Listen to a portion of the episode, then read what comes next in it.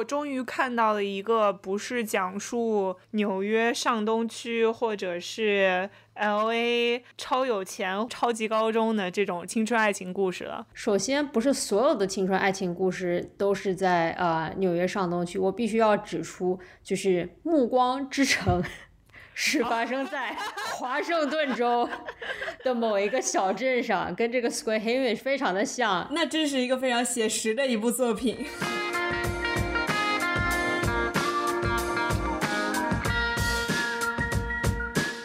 迎收听本期小声喧哗，我是主播 Easy。小声喧哗是一档四个当代女性讨论欧美流行文化以及其背后复杂的文化社会现象的播客。如果你喜欢我们的节目，可以考虑使用文艺复兴式赞助模式，直接给我们去 Patreon 或者是爱发电上打钱。两个众筹平台的链接会放在节目的文案中。为了保证大家能够及时稳定的收到我们的播客，我们推荐大家使用泛用性播客客户端。以苹果播客为例，你可以打开苹果自带的播客客户端，在资料库右上角点击编辑，然后点击通过 URL 添加节目，粘贴我们的 RSS feed。RSS feed 已经放在了我们文案的最下方。那今天呢，其实我们想要来聊的一部作品，是一位由亚裔美国女性导演，也同时担任编剧的一部电影。其实这个时机是正好现在是五月份，也就是 Asian Pacific Islander American Heritage Month，就是美国一年一次的这个。亚太裔传统乐，就是说这是一个很好的机会，让大家能够去更多关注亚太裔的导演、演员、作家和这些作品的机会。今天我们要聊的这部电影是讲述美国高中生活的《The Half of It》，然后它的中文翻译是《真心半截》。今天和我在一起的聊这部作品的还有两位常驻主播伊娜，大家好，我是伊娜，以及雕雕。大家好，我是雕雕。另外，我们今天还请来了一位特别嘉宾，就是我们小声喧哗第一次。来参加节目的新朋友 Nancy 唐韵，大家好，我是唐韵，我的朋友们也叫我 Nancy。我现在生活在波士顿，然后从事移民权益相关的法律工作。其实这部电影出来时间没有多少，呃，但是因为它的怎么说呢，也不是有那么多的剧情，所以我觉得我们今天可以在聊的过程中，如果不小心剧透了的话，呃，也。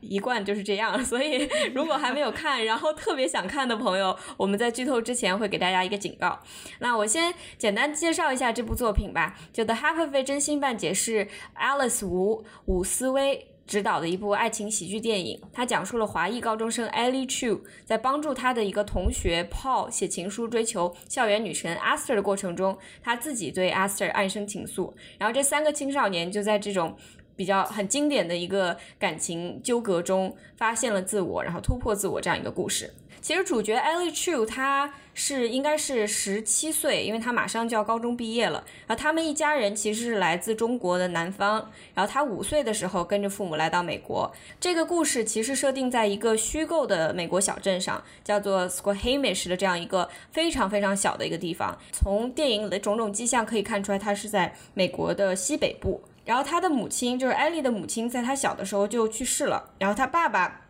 虽然是一个有博士学位的工程师，但是一直在这个小镇上，就在一个火车站当站长吧，应该说是就没有什么机会晋升。所以艾丽她就是一个很早熟的一个少女，她从小就担任家里面这种啊各种翻译啊，然后帮助自己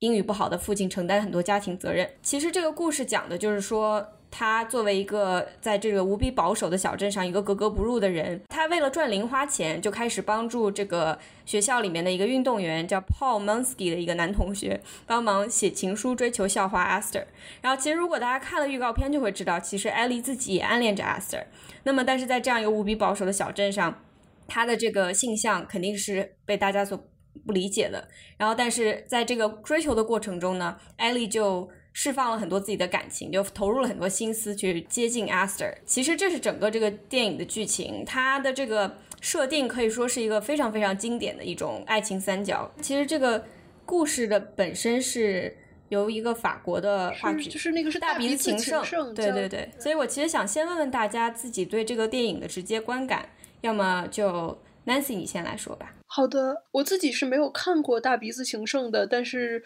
我听说就是每一代的这个优秀的影视作品中都有就是带写情书的这种故事情节。呃，我个人觉得这个呃电影就是通过女主阿丽对爱情这个概念的探索，也包括就是和她就是心中的初恋 Esther 这个文字的神交。嗯，我觉得就是导演呃吴导演仿佛自己在探索他自己对爱的理解的成长。这这个爱也包括罗曼蒂克的爱，也包括。友谊，然后本剧反正就是我印象中最深的这个一个台词梗是，就是 bold stroke，就是最勇敢的这个一笔啊，就是如果把人生或者自我或者青春比比拟成一幅画，我们能不能画出就是浓烈勇敢的这样的一个点睛之笔？嗯，对，这个其实是就 Aster 最终意识到给他写情书的人是 Ellie，就是因为这句话，就是因为这个梗，对吧？对对对。那伊娜呢？伊娜，你对这个电影是怎么看的？嗯，我觉得这部电影就非常的真诚，然后有一些青涩，就是一个很年轻人的爱情故事。很多时候可能年纪大了，会觉得说好像爱人只有一种方式，或者是你看小说看多了，总觉得好像一加一一定就等于二。但是其实这个电影要告诉我们的就是现实并不是这样的，尤其是啊年轻小朋友在爱情的世界里面摸索的时候，我觉得电影开头两个女主初次打招呼的时候，Aster 指出 Ellie 正在读的书是那个啊。石黑一雄的《Remains of the Day》日常将近，说书里面他用的那个词是说 “all the barely repressed longing”，其实就是那种满到快要溢出来，但同时又是被疯狂的压抑住的那种欲望、那种情感。其实我觉得这个就很好的概括了这部电影。对，就是就像刚刚那个提到大鼻子情圣，然后提到石黑一雄的。呃，作品，因为这个电影我看的时候，从头到尾都是那种哎呦的那个感觉，不只是因为里面的人非常可爱，它里面有非常多那种小文艺青年的那种对文学的理解，就他读他的感觉六经注我，所有的文学作品都是在描述我的故事。我一直以为，呃，这个电影是萨特的《No Exit》，因为萨特《No Exit》也是就是两男一女，呃呃不，两女一男被关在地狱里面，然后其中有一个是非常确定自己对女性有感情，然后所以他们三个人互相折磨的一个故事。但是就你们刚刚这么一说，我后来意识到，其实这个是 Ali Chu 对自己的状态的这么投这的一个投射，因为他看完《No Exit》觉得这个也是讲我的。你看他们看《石黑英雄》，也我觉得这个也是讲我的，就是我们之前也会有这么一个阶段，觉得所有的书都跟我有关，所有的书都在讲述我自己的故事。我们现在去看的时候，会觉得也有一点幼稚，但是但是又看起来觉得特别特别特别的可爱，特别的真诚。嗯，我其实也觉得这个电影它有种仿佛不是一个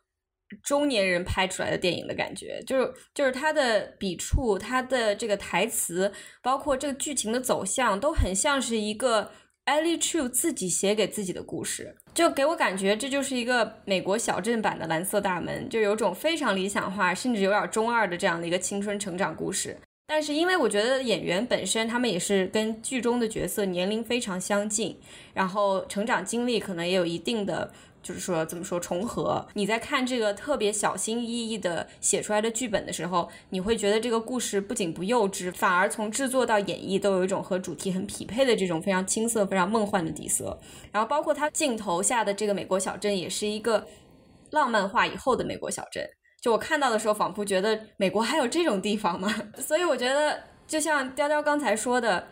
你在年轻的时候觉得这一切都和我有关，正是因为你自己的生活、自己的世界仿佛非常小、非常贫乏，所以说你在这些书本里面看到的所有非常浓烈的感情，你都把它和自己的现实生活挂钩在一起。嗯，我特别特别喜欢这部电影的整个氛围。呃，我觉得可以想问一下大家，对于艾莉这个角色是怎么看的？就他是不是一个非常典型的这种高中导演？他自己说过，就是阿丽是一个，就是他是不自知的一个主角。就是比如开篇的几个镜头，我们看不到他的脸，我们只能看到他身体的一个部分，包括比如他在那儿帮帮他的同学们代写就是论文，然后包括比如说他在家里有一个这个 checklist，嗯。我觉得很有意思，因为我就是我，当我看到这个角色，我觉得也可能也因为阿丽是一个亚裔女性，我会其实想到很多我青春期的时候，比如暗恋叉叉叉的时候的一些。心态和情节，还有有还有刚才就是我觉得雕雕也说的，就是每读一本书就觉得啊，这个就是我的人生，就是那种的代入感，就非常的非常的那种鲜活的那种，就是生命刚开始的那种感觉。但同时我也觉得很有意思，就是说他是一个不自知的主角，因为他可能在 Squamish，他是一个比如比较很边缘的这么一个角色，所以还挺有趣的。嗯，整个这个小镇似乎就只有他一个人是少数族裔。你看整个他们高中根本就其实除了他以外，全部都是白人。然后我觉得艾丽，你说他是一个不自知的主角，其实非常非常有道理。因为其实你看整个剧情，并不是他推进的，他几乎是一个完全被动的角色。一开始找他写情书这件事情是 Paul 使劲儿，就是一直不停的烦他，他才接受的。然后到后面这个故事的两个小高潮吧，一个是 Paul。和他在那个买 Yakult 买那个 自动贩卖机那个地方那一幕，那个推动了剧情。然后在教堂里面的那个表白也是别人推进的剧情。所以有的时候我我看的时候我会觉得有点着急，就就这个女生她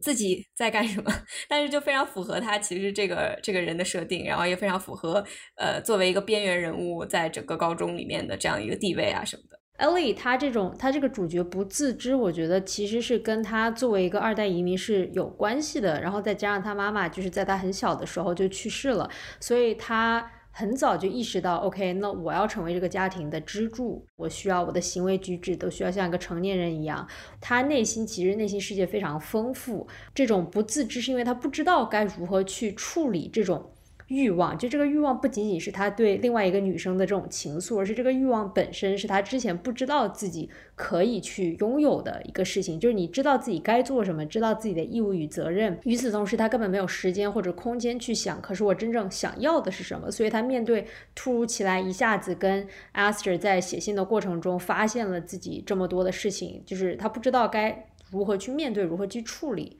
这样一堆就是一大一大坨情绪。我们能不能讨论一下艾丽这个演员？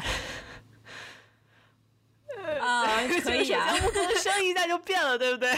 对我声一下就变了，是这样子。就是我看完这个电影的时候，我就觉得他怎么能找到这么完美的一个演员去演艾丽 Chu，以至于让我觉得这个演员本人是不是就是艾丽 Chu？然后幼稚的我，然后就去翻了一下演员本人，然后发现，然后发现演员本人他名字叫呃 Leah Lewis。他是一个，他是一个，刚刚你帮我说吧，我实在是不知道该怎么。我来，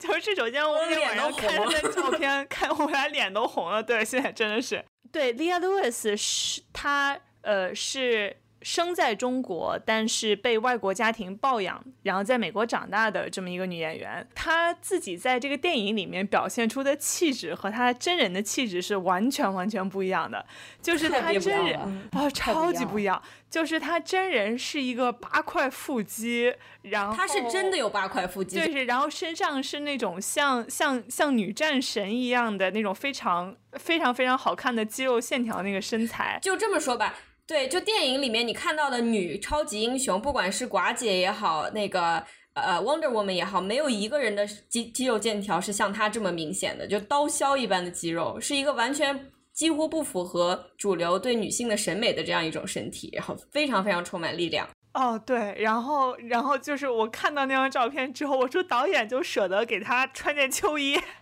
就你让她在让她穿件秋衣在水里泡着，你就不让她脱一下。就是在片场的照片，就是那个呃，就是吴思威在指导那个就是 Leah Lewis，然后就是在演戏的时候，有一张照片，就是五十岁的吴思威和这个就是 Leah Lewis 在一起，就那个那个描描绘的那个阿丽的形象，会让人觉得这个绝对是有自传体的气息在里面，感觉就是说 Alice Wu 自己在青春期的时候就是这样打扮的，所以我觉得也并没有埋汰 Leah Lewis，反而能体现他是一个非常绝佳的演员，可以演一个跟他自己的就是比如呃性别表。达和气质都非常截然不同的这么一个角色，完全不一样。就是你看生活中 Leah Lewis，她的从化妆到她打扮都是一个那种非常，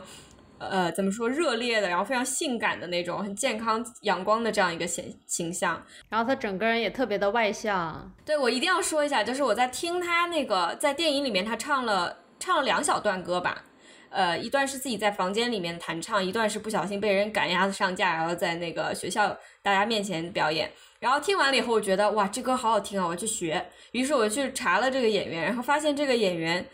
就是他不仅唱歌极其好听，声音特别特别性感，而且他还会自己写曲，然后他还会自己弹吉他。反正就是我看完了以后，我就觉得他怎么怎么还没有红，简直就是一个宝藏。对，真的是这样的。对，我觉得刚刚那个就是刚刚丹西说的特别好，就不是说那个不是说穿让他穿秋衣就埋汰了他，而是就是我非常希望我提前就是我没有早一点吸到他的这个腹肌，让我觉得我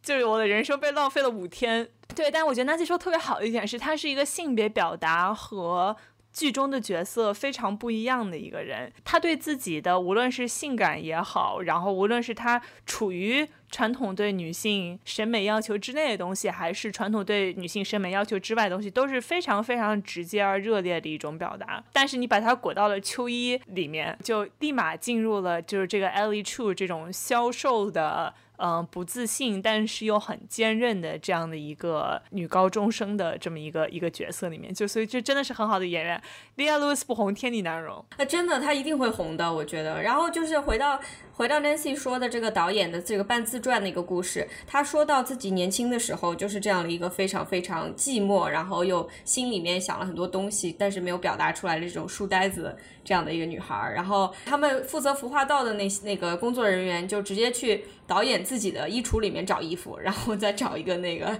这演员能穿上的，就就 There you go。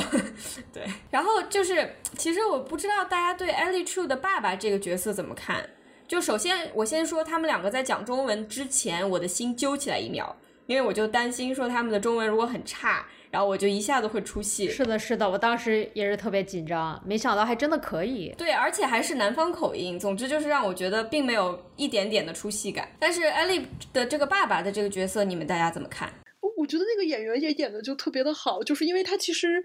没有什么台词，他唯一标台词有一段是就是他跟炮，而且我觉得他和炮的友谊也是一个非常神奇的这么一个这么一个片段。对对对，但是就是那个演员真的演的很演的很好，就是他的这个神情，就是很多就是不是用言语的，就相当于在表演，我觉得。然后感觉是一个很有趣的角色，然后也是一个就是那种就是因为移民的经历可能会不得志，可能就是在国内，比如说接受了这个就是博士教育，然后他自己就是他的看片品味真的非常的非常的牛，然后就包括从《卡萨布兰卡》到就是这个就是他爸一直在看的那些黑白片，就都非常的就品味非常的好，然后。对我自己当时感觉就是有一个细节，我当时好像听的时候就整个人非常被打动。就是阿威要去上上他上大学的时候，他爸说：“我给你包了就是六天一共十八顿饭的这个饺子，然后就让他待在路上。”就当时我觉得很被打动。这个我觉得这个细节能被写出来也是非常的厉害。对，我觉得这是个每个就是亚洲家长对自己小孩表示关爱的方式，就是拿这一堆吃的。就是拿去吧，因为我看到那个导演和 NPR 的一个访谈里面，就是他就啊，NPR 就问说，在你的电影里，家庭在主角的生活中起到很重要的作用，那么有多少是你自己？的家庭生活还有成长的记忆在电影里面得到了体现呢。然后导演就说啊，我父亲跟我都不是很喜欢冲突，所以在 The Half of It 里面，Ellie 和他爸的关系对于他来，对导演来说是挺真实的。就是 Ellie 很爱他的父亲，后者也很关爱女儿，但是在他们的家中就是有这个过世母亲的这种幽灵，所以就是过世的妈妈占据了很大的一个空间，所以只剩下 Ellie 和他爸就是相依为命，所以就是感觉特别的那种。特别的悲哀，然后呢？但与此同时，他们两个也都特别的沉默寡言，然后也都不爱说话，但是还是非常的爱着对方。我觉得我不是特别喜欢这个角色，因为我觉得他是一个青春电影里面作为背景的这样的一个非常被简化的人。就他每天都坐在那个沙发上，盖着一个小毯子，然后看这个特别小的黑白电视，就感觉他除此之外没有别的生活。然后他作为一个 PhD 学位的人，如果说他是因为丧妻之后有这个，比如说抑郁症，然后有一段时间没有办法工作或什么，我都可以理解。但是就简单的说，他是因为英语不好，所以。一直都没有办法找到自己合适的工作，就总的来讲，并不是让我非常幸福。我觉得作为一个中国人，我身边认识很多很多很多这样子类似楚博士的人，从年龄上，他们来美国的时机都差不多，他们不会是像这样子的一个生活状态。然后我觉得他们家的这个父女之间的关系，也是一个非常非常被精炼用来服务剧情的这样的一个关系。就是我也不是很喜欢这个角色，我觉得这个角色就是二代移民写的一代移民，所以你就能看出来二代移民有多么不了解他们的父母。我其实是很幸福这个角色的，就是我身边有很也有很多这种在国内受过非常非常高等的教育，然后当时选择来到美国。然后就一直没有爬上美国的这个社会阶层，就一直待在底层。一方面被国内的发展抛下了，然后一方面在美国又没有爬上去。就其其实很，其实我觉得在美国有很多这样的人，这是一个时代的悲剧。对，这样的人是很多的，但是在一个火车站当站长，这是。不太可能的，但是我我真的知道，就是在我之前读大学的城市里面，有一个就是医院的看门的人，他一辈子就卡在那个位置了。就是我我我我其实还蛮相信，就是一个移民被就是被卡在美国的官僚系统里面，因为他英语不好，没有办法 wiggle out。就是其实这个这个这个结构性的东西，我是可以信服的。但是我不信服的是。就是这个人说话的方式，然后他就会突然对这个白人说中文这件事情，然后或者是他那种非常简化的中文，整个这个都是都让我觉得这是别人在写一代移民的故事，就会为这个这个这个父亲感到悲哀吧，因为他自己其实如果没有讲出自己的故事的话，他的故事可能讲在了。中文的平台上，他可能讲在了 MIT BBS 或者水木清华。我觉得他就是一个会在文文学城上疯狂发帖的一个很有趣的一个大叔，然后被搞成了一个非常悲伤的，天天盖着小毯子，然后然后突然说了一堆非常诗意的话，然后对方听不懂。我就就就觉得这个人没有什么人味儿，就是这是为什么我不太喜欢楚博士的原因。嗯，对对，就是我会想到说，那如果一个亚裔。一代移民 suburb dad 就是这种住在郊区的父亲，他父母他的孩子眼里其实可能真的是不知道他爸爸有多酷，他爸爸可能是文学城的网红，他爸爸可能是文学城写影评写最好的人，然后我们是可能看着他爸写这些影评长大的人，但是可能说 Ellie 是是没有办法感受到他爸的酷的，他只能感受到稍微感受点他爸的好品味。这个很有意思，就是我我其实想想，就是想回应一下这一点，就是我觉得你刚才说的这个描述是非常正确的，调调就是，呃，他爸这个角色是一个就是二代移民想象一代移民，但同时我觉得还有一个角色在这个片子中有类似的这个功能，是就是那个女主阿丽她的这个英语老师。他的英语老师其实我觉得是可能扮演了一个就是比较母性的这样的一个角色，也是他鼓励呃阿丽去申请那个去上文理学院这么一个情况。但很有意思，因为刚才是 Easy 也说，就是这个让你想起蓝色大门。其实，在一定程度上，比如像他爸这个角色，包括英语老师这个角色，那个那个老师他自己去了 Grinnell，但是又回到 Swahili 这个小镇中，他们其实就是蓝色大门中那些。就是郁郁不得志的大人，也也是不被也是不被小孩理解的，所以我觉得也不仅是就是二代移民看一代移民，但本身可能就是一帮青春期的孩子看看他们这个环境中的成人，这这个本身的这个这个他们的就是理解肯定就是不全面的，而且我觉得不全面反而是好像是比较真实的，对于我来说。哦，这个很对，这是为什么？我觉得这个剧就好像我看完了以后，就好像我追了一个网文，你知道吗？就是一个 Ellie True 写关于他自己的网文，然后特好看，然后高潮迭起，一会儿这个一会儿就那种 那种感觉。对对对对对，然后就太太太太会敞亮，对，就这种感觉。我觉得那个就是我这这段时间以亚裔为主体的电影，呃，别告诉他要在处理父母这一辈这的这些想法啊，就是他们的。呃，这种 struggle 啊，我觉得处理要更好一点。我会觉得这两个电影文体不一样，就是我会觉得那是个写实文体，这个就像 Easy 说的，就是青青春，就是青春文学文体。是是是，呃，然后做另外一个其实也非常浪漫化的一个，其实就是《蓝色大门》里面对应陈柏霖演那个角色，在这里就是 Paul，就是特别可爱的一个，就是四肢发达、头脑简单的这样一个男孩。然后我特别喜欢他的，就是其实他这个角色有种大智若愚的感觉，他一直从头到尾就是说。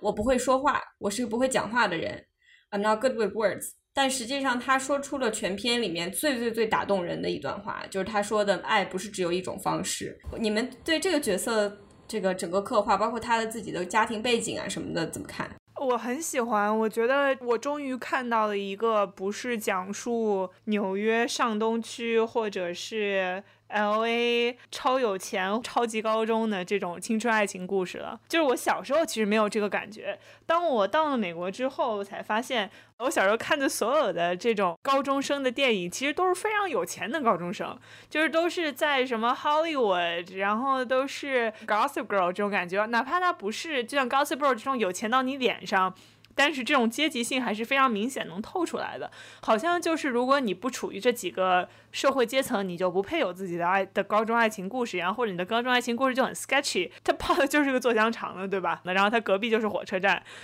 就是他有他自己的梦想，然后他自己做这个 taco sausage 这个梦想也是非常认真的被拿出来讨论，然后非常认真的被这个故事里面做一个。呃，值得去追求的一个梦想。我觉得炮就特别可爱。不过回应雕雕刚才说的一点，首先不是所有的青春爱情故事都是在呃纽约上东区。我必须要指出，就是《暮光之城》是发生在华盛顿州的某一个小镇上，跟这个 Square Hamage 非常的像。那真是一个非常写实的一部作品。对，但但是就像你说的，你看没有钱就变得非常的 sketchy，对吧？你就只能跟这些非人类谈恋爱，这是一点。然后第二点，我觉得 Pot 这个角色刻画的特别好的，就在于你我们平时看到的这种就是橄榄球运动员，都是就它里面那个头脑更简单的那个 trig，就这这什么名字？就是 trig。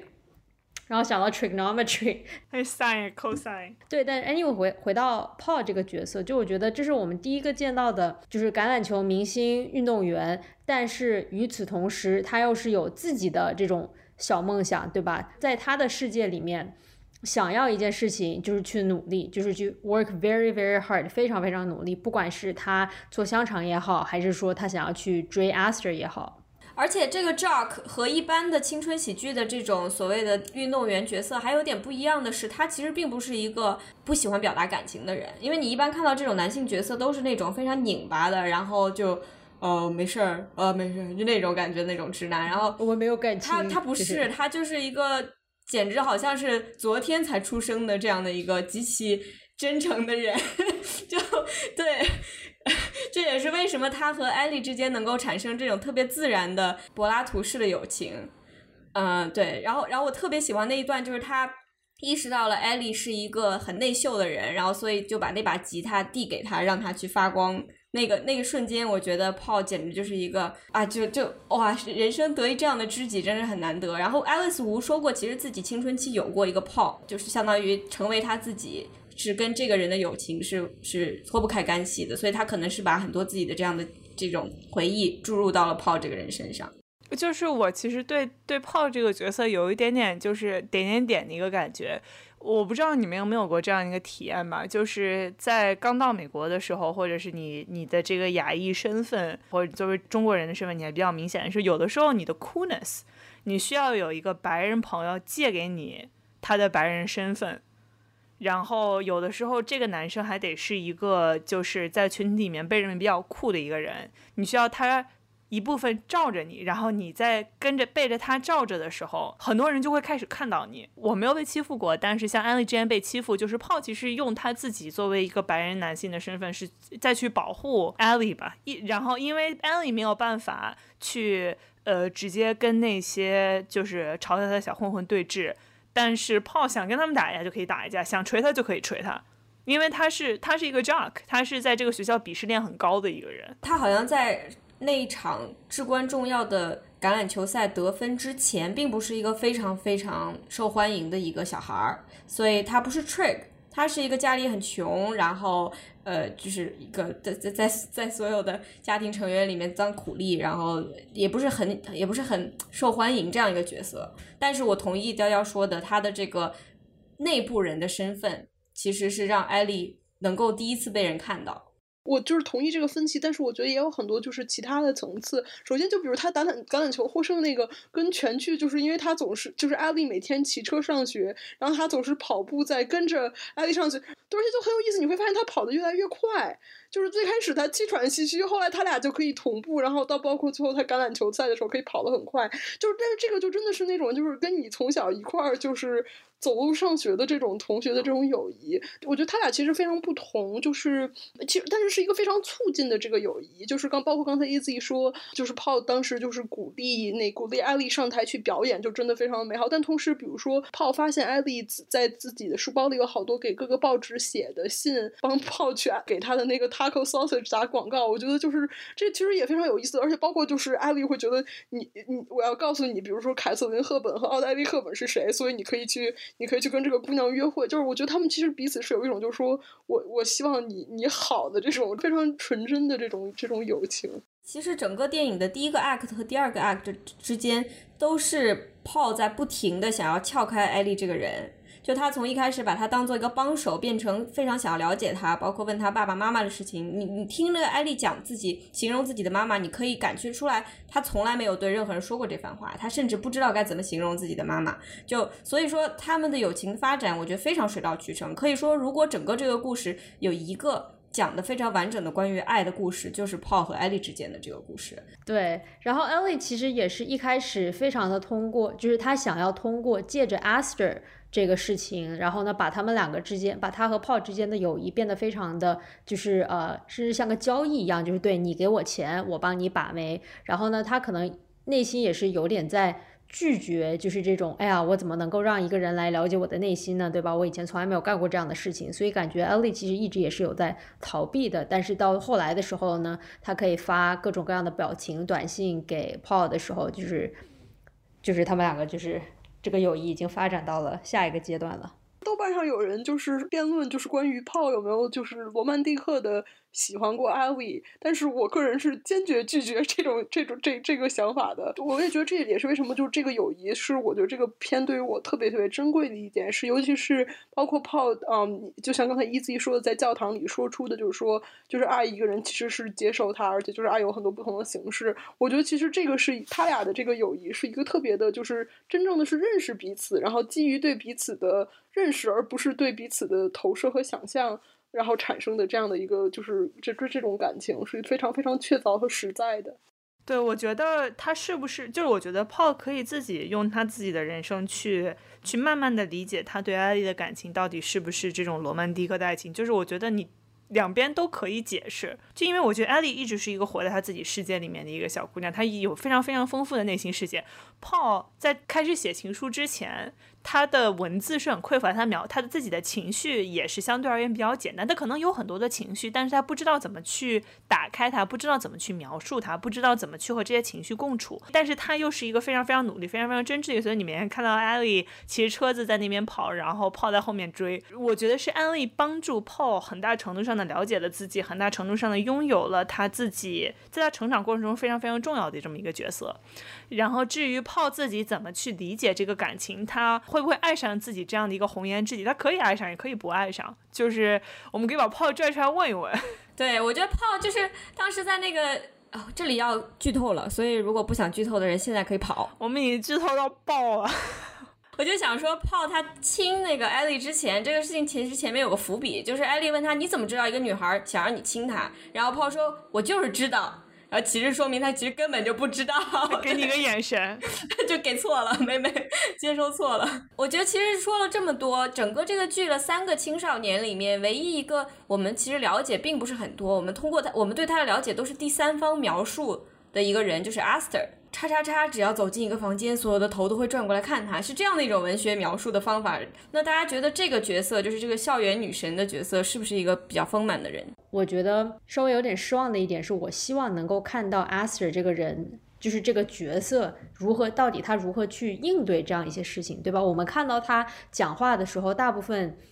都是啊，与 Paul，其实也就是跟 Ellie，就是在写情书。对吧？回应情书，或者是唯一有对话的过程中，就是啊，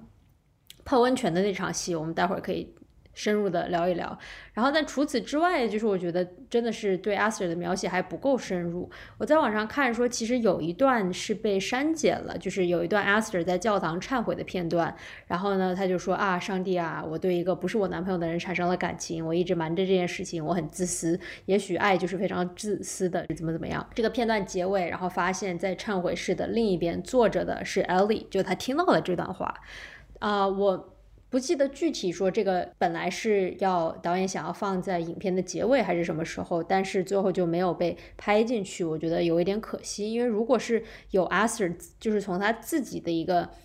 角度来讲述自己内心的情感，我觉得这个是电影所缺失的。我个人理解这个片儿是通过艾丽的角度来看这个。世界，所以我觉得因此就是 Esther 这个角色，她不能够丰满。就是 Esther 其实是他心中的一个，就是你的你的 crush，你有一个这个，就是他得有一定的不现实感，他得有一定的就是距离感和朦胧感。我也相信 Esther 她应该是个很复杂的人，包括她被就是那种高中那种特别受欢迎的女生包围，然后逼迫要跟他们戴一样的围巾，那个镜头也非常有趣。就是他自己肯定有就很多的层次，包包括他的因为种族、他的阶级，我觉得会有他的想法，然后也是一个。在一个这样的一个小城中的一个文青，而且是一个想最后去想想尝试去读艺术的这样的一个文青，就说我觉得 Esther 这个角色其实是我们通过安利他他的这个凝视来看到的一个 Esther，而不是 Esther 真正的样子。没错，没错，这个电影并没有给艾莉一个上帝视角，让他能够好像从一个很通透的这个角度了解每个人的生活。嗯，他心目中的 Esther 就是非常神秘，然后又非常的美，然后不不。没有办法触及，直到最后一幕，他跟 Aster 可以开始就是开玩笑了，可以开始互相的、互相的怎么说损对方的时候，Aster 才突然一下子让我感觉是一个十六七岁的，其实也很迷茫的。并不是什么都会的这样的一个普通的小女孩。对，他俩说，但我特别喜欢。接下来我们就要说下面这段，就是这整个一个电影，简直就是十十五六岁的我看到会觉得是一个如何与文艺少女调情的一个大师课。就就它里面的这个所有对于诗歌、文学、政治的任何的引用和。理解都没有超出他们这个年龄的范畴，你并不会觉得这是一个大人给他写的话，而是就是那个时候的那种带着浓烈的情感去了解书里的东西，然后把它把它拉出来和自己的少年心愁就是弄在一起的这样的一种感觉，我特别特别喜欢。对，其实是这样，就是你比如说你看那个就是 No Exit。对吧？就是 No Exit，其实它描述的是一个非常非常非常绝望的一个故事。它其实并不是一个一个小同性恋女生暗恋另外一个同性恋女生的一个故事。但安利叔看完之后泪汪汪，这就是我，对吧？然后包括就它里面提到柏拉图的 Symposium，我是人生中第一次知道 Symposium 其实讲述了一个寻找你另一半的 一个一个故事。会会影片，会影片，就是跟之后的那个温泉温泉的那一幕。有关系，然后就是温泉那一部好幕，就是拍的非常非常的唯美，然后也好像呼应开头的那个，就是关于柏拉图的会影片，就是这个也很有意思，因为其实会影片中有不同的人，这个会影片中说，就是我们曾经是有比如四个手、四四条腿、两个头的这个生物，然后被切了，然后这其实不是不是那个苏格拉底说的，是倒数第二个人说的，但是 anyway，然后呃我们，所以我们来到我们来到世间是想寻找就是我们被切割的另一半，然后这个意象。也就是在开头的那个，就是呃，就是二 D 的那个动画中出现了，然后但是在就是温泉戏中也在，就是两个少女和他们的倒影中也出现，就很有趣。因为柏拉图写他说，就这就这个这个组合有可能是一男一女，也可能是两男，也可能是两女，所以它本身其实也是一个呃非常可以有非常 LGBT 就是友好的这个解读。我想刚回回到刚才就是说如何那个跟文艺少女调情的这一点，其实我觉得我个人曾经因为就比如说发短。短信会觉得迷恋上一个我都没有见过的人，所以我觉得就是这也非常有趣。包括他们涂鸦调情，包括他们文字的神交，但是这一点也会让我觉得，就是说，就是在我们理解罗曼蒂克的爱情中，肉体和灵魂都有什么角色？同时，也跟刚才雕雕说的一点一样，就是如果那这么想，就是友情和爱情的界定又是如何划分的？比如说炮对。对艾丽的感情，就是他到底是友情还是爱情，或者说两个人在神交的时候产生的这个感情到底是友情还是爱情？我就觉得这个反正是一个非常幻妙的一个 一个话题。对，是的，我们中的短信之王就是伊娜。我高中时候发短信发到破产，你知道吗？就那个时候虽然还那个时候就开始转用什么飞信，就可以靠流量，而不是靠发短信。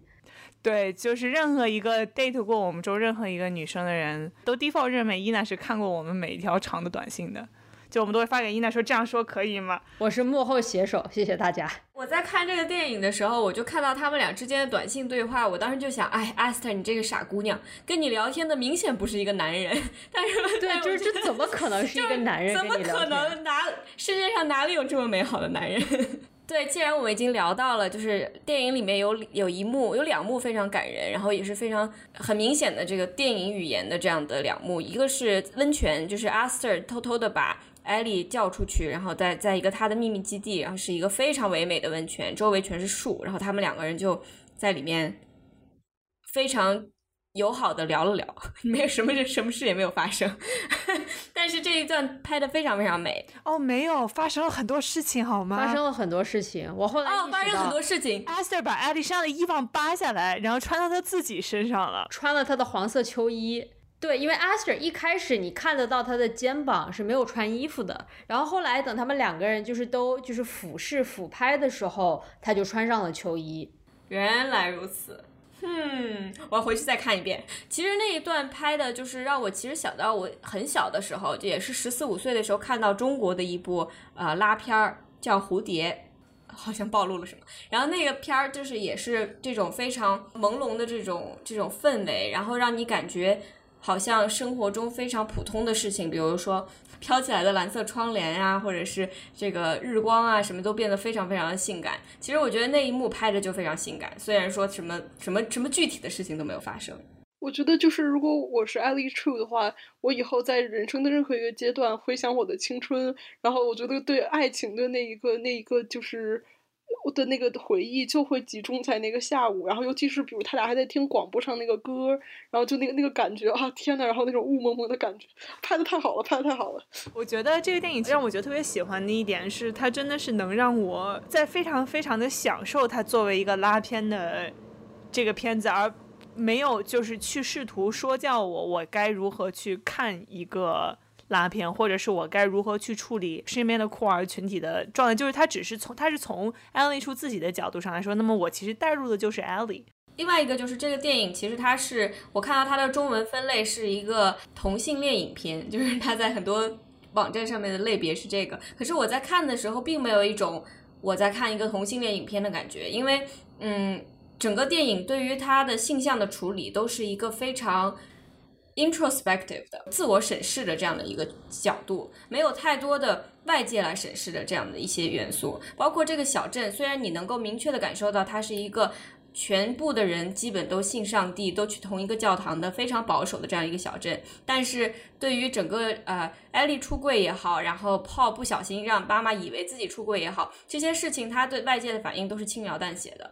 嗯，我觉得这点做的非常好，因为我记得当时 Paul 在电脑上开始搜说，呃，如何知道自己是同性恋，然后呢，他就是把那个搜索页面留在电脑屏幕上的时候，我一下子就特别紧张，我说完了，他妈妈肯定要发现，然后肯定就是要闹得很大，结果没有想到在教堂闹起来的时候，呃，他妈妈就非常轻描淡写的说了一句说。哦，泡啊，妈妈想告诉你啊，就是妈咪想要告诉你说，就算你是同性恋的话，我也还是一样爱你。然后他说，哦，妈没有啊，我不是同性恋。然后妈说，哦，感谢上帝，还好你不是。然后他说，可是我有点想改改我们的祖传的香肠秘方。然后妈妈一下子就生气了，就是说，就啪一巴掌，啪一巴掌就过去，说你说什么？然后就我觉得他这种。包括在这一个啊对话里面，他插入的这个喜剧元素，我觉得就是像 Izzy 说的，他并没有把外界的对我们人这三个主角的这种看法说的很重，就是就是非常轻描淡写的一个场景。呃，我我觉得就是呃，就包括我最开始看阿勒苏伍的，就是他的第一部也是上一部作品，就是《Saving Face》，然后有翻译成《爱面子》这个片，我觉得是是因为我呃跟我从小长大的一个死党，然后他当时逼迫我去看的，然后其实也真的非常有意思，因为就是我在我自己的成长经历中，嗯，我有两个朋友，就是他们在就是我们还在。差不多可能十二三岁的时候就会喜欢跟自己性别相同的人，但是我觉得就是说在社会还没有把这个呃，比如这种异性恋这种中心的这个这个规范套到你脑袋上的时候，其实我觉得我后来就是就就我反正就觉得在我长大过程中，我觉得就是喜欢异异性和喜欢同性就都是喜欢，然后我觉得我们的烦恼也是很类似的，然后。我我倒是觉得，就这这个这真的是非常非常有趣。就是说，在外界的压迫还没有没有就是显性的这种过程中，其实这个内心的对感情的这个挣扎，我觉得跟就是性向是没有关系的。所以也因此，其实就是比如阿勒苏这个拍摄的视角，反而有很多就是好像变得与众不同。我印象中有人向我出柜的时候，这是一个非常一点都不戏剧化的一个事情。就像你说的，因为在那个年纪，你喜欢一个人，他是个女孩还是一个男孩，好像没有特别大的区别。但是之后，在我了解了这个整个历史，包括后面的政治之后，这就突然变成了一个非常沉重的事情。但可能也是因为我们是女生吧，但我还是会觉得说，喜欢女生的时候，你能表达情绪也好，然后你能用的词汇等等各个方面都要匮乏很多。就是好像你跟你身边的朋友去聊你喜欢的男生，就有很多很多可以说的事情。然后，但是当你要描述一个喜女生的时候，你还就感觉你在不断的需要解释一些东西。而且，就是女同性恋，她在相对于男同性恋之之外的，还有另外一层挣扎，就是不被相信、不被看到的挣扎。就就很多人认为你以后就会变回来，或者只只是一个阶段，或者甚至是啊，这又算什么小打小闹而已。他有一种不被正视，这个这这这一层挣扎一直都是在的。那其实我觉得这样的一部电影被推到网飞的首页，其实是非常有一个蛮蛮重大的意义的。去年最红的一部青春片是《All the Boys I've Ever Loved》，就是也是一个亚裔女主角呃喜欢上很多不同男孩的这样的一个故事。然后这一部可以说是被推得很厉害吧。然后我就觉得。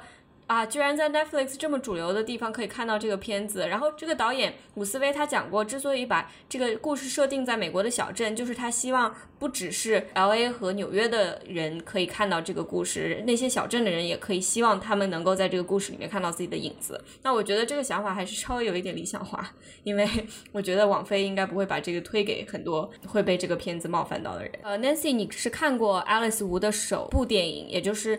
二零零五年上映的这个《Saving Face》。那部电影当时它是给你留下了什么样的印象？我其实也不是零五年看的，我也是就是很很久之后，然后是也是因为被我的被我的这个死党就是 胁迫着去看的。但是看了之后觉得是一部优秀的影视作品，但是结尾有结尾是一个可能更是一个幻想的一个场景吧。但是就反正阿克苏他自己的也是很传奇的人生。他之前是一个微软的程序员，就是业余时间自己攒钱去上了一个就是写写剧写剧本的这么一个相当于夜校，花时。间就写了就是《Saving Face》这个剧本，然后最后也是是在各种的挣扎中把这个拍了出来。就是当时看《Saving Face》的时候，我觉得对于我自己来说是感简直是耳目一新，是因为它的主主要角色，不管是这个爱情的关系，包括比如这个就是亲子的关系，这个母女关系，就是一群亚裔女性。然后我就觉得这个就是让人在好莱坞的这种片中感觉是耳目一新的。然后他中间他也说，就是他自己因为好像是自己家人的健康状况就退出影坛，所以。这一次就是有这个真心半姐回来，呃，然后比如能被网飞放到首页，然后尤其在疫情期间，我希望更多的人能够看到看到就是这部作品。然后爱丽丝·伍她讲过自己当时二零零五年的时候把这部片子拿去好莱坞，好莱坞的人看了以后说，我希望你可以把自己的主角改成白人，然后我希望这个女主角可以喜欢上一个男的，然后他是当时拒绝了，嗯，他说因为我当然可以写这样的故事，但是没有人能写我的故事。然后这个电影出来以后，其实影响了整整一代的亚裔女性的这个从演员到编剧到导演。呃，我看了一个采访，就是 Aquafina 自己的这个房间里面贴着 Saving Face 的海报，然后好几个现在出来的演员，包括呃拍别告诉他的露露王，说自己也是很被 Alice Wu 所鼓舞的。所以你可以看到这样一个榜样的作用。然后在今年这个片子在出来的时候，非常可喜的是，我们至少能数出来两只手的这个亚裔的女性的导演了，但是仍然是远远不够的。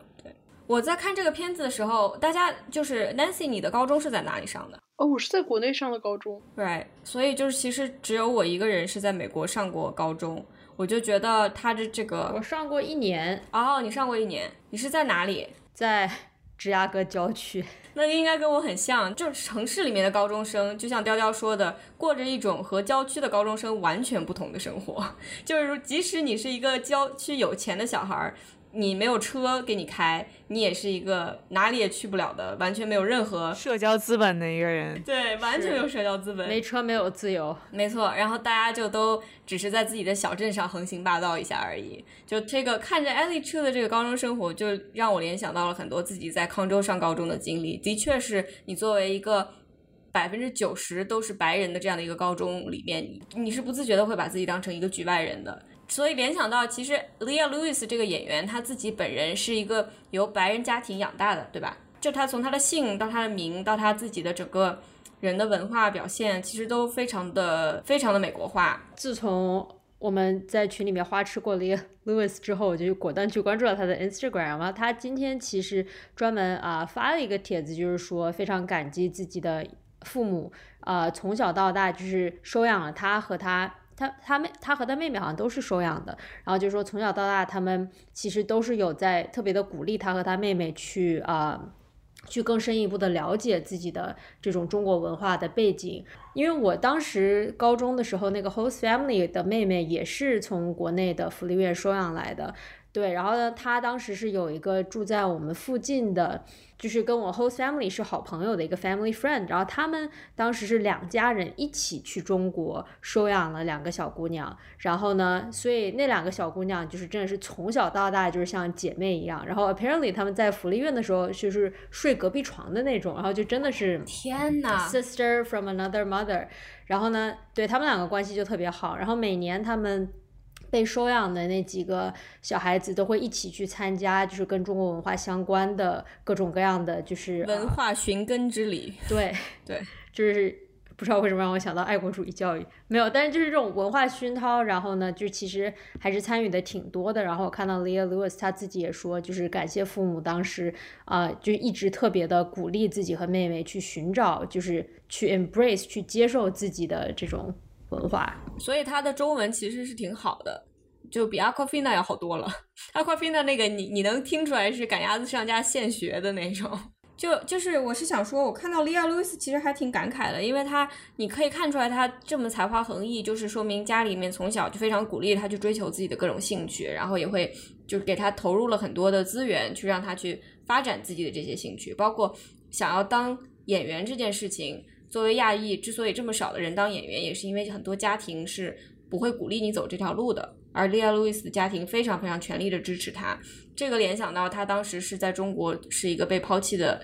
婴儿，就还是让我觉得挺感慨的。我会希望就是舞蹈能够继续有新的作品，就像我希望 Leah Lewis 一定要红着的一样，就是呃，反正舞蹈整个人就很萌，然后大家应该去关注他的 Insta，因为他就是包括给三个主角每个人都制作他们新进的这个歌单在 Spotify 上面，就一个叫 Esther。一个叫艾丽，对一个叫泡然后他又发各种食谱，包括包括艾丽最喜欢的卤肉饭的食谱，然后 taco sausage 的食谱，还有他有一个用养乐多就是自己在家制酒的这个食谱，都在他的 ins 上面，所以。大家可以去关注一下呃 Alex Wu 的这个 Insta。哇，太棒了！我一一会儿录完节目立刻就去搜这个养乐多 Mix 九，这个太棒了。呃，OK，那我觉得今天聊到这里就差不多了。希望大家一定一定一定要在网飞上去看这部电影。然后，另外就是，其实这个整个这个片子之所以要存在，一定要感谢一个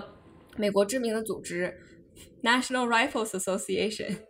就是首先，NRA 是美国非常保守的一个这个政治组织，然后 Alex Wu 肯定是不支持他们的。但是 Alex Wu 当时在写这个剧本的时候，他拖延，他拖延到自己实在是看不下去了，所以他就写了一个一千块钱的支票，然后把这个支票给了他一个特别好的一个朋友，说，反正如果这段时间之后我没有把这个剧本的草稿交到你手里，你就立刻把这一千块钱捐给 NRA。然后就是靠这样的方式，他战胜了自己的拖延症，写出来这个非常美好的剧本，所以我们今天才会看到这样的一个故事。感谢 NRA。OK，那今天就这样，谢谢大家收听，然后希望大家在各种社交媒体上关注小声喧哗，然后也希望大家能够呃多看好电影，多吃好粮食，多听好音乐，然后好好照顾自己。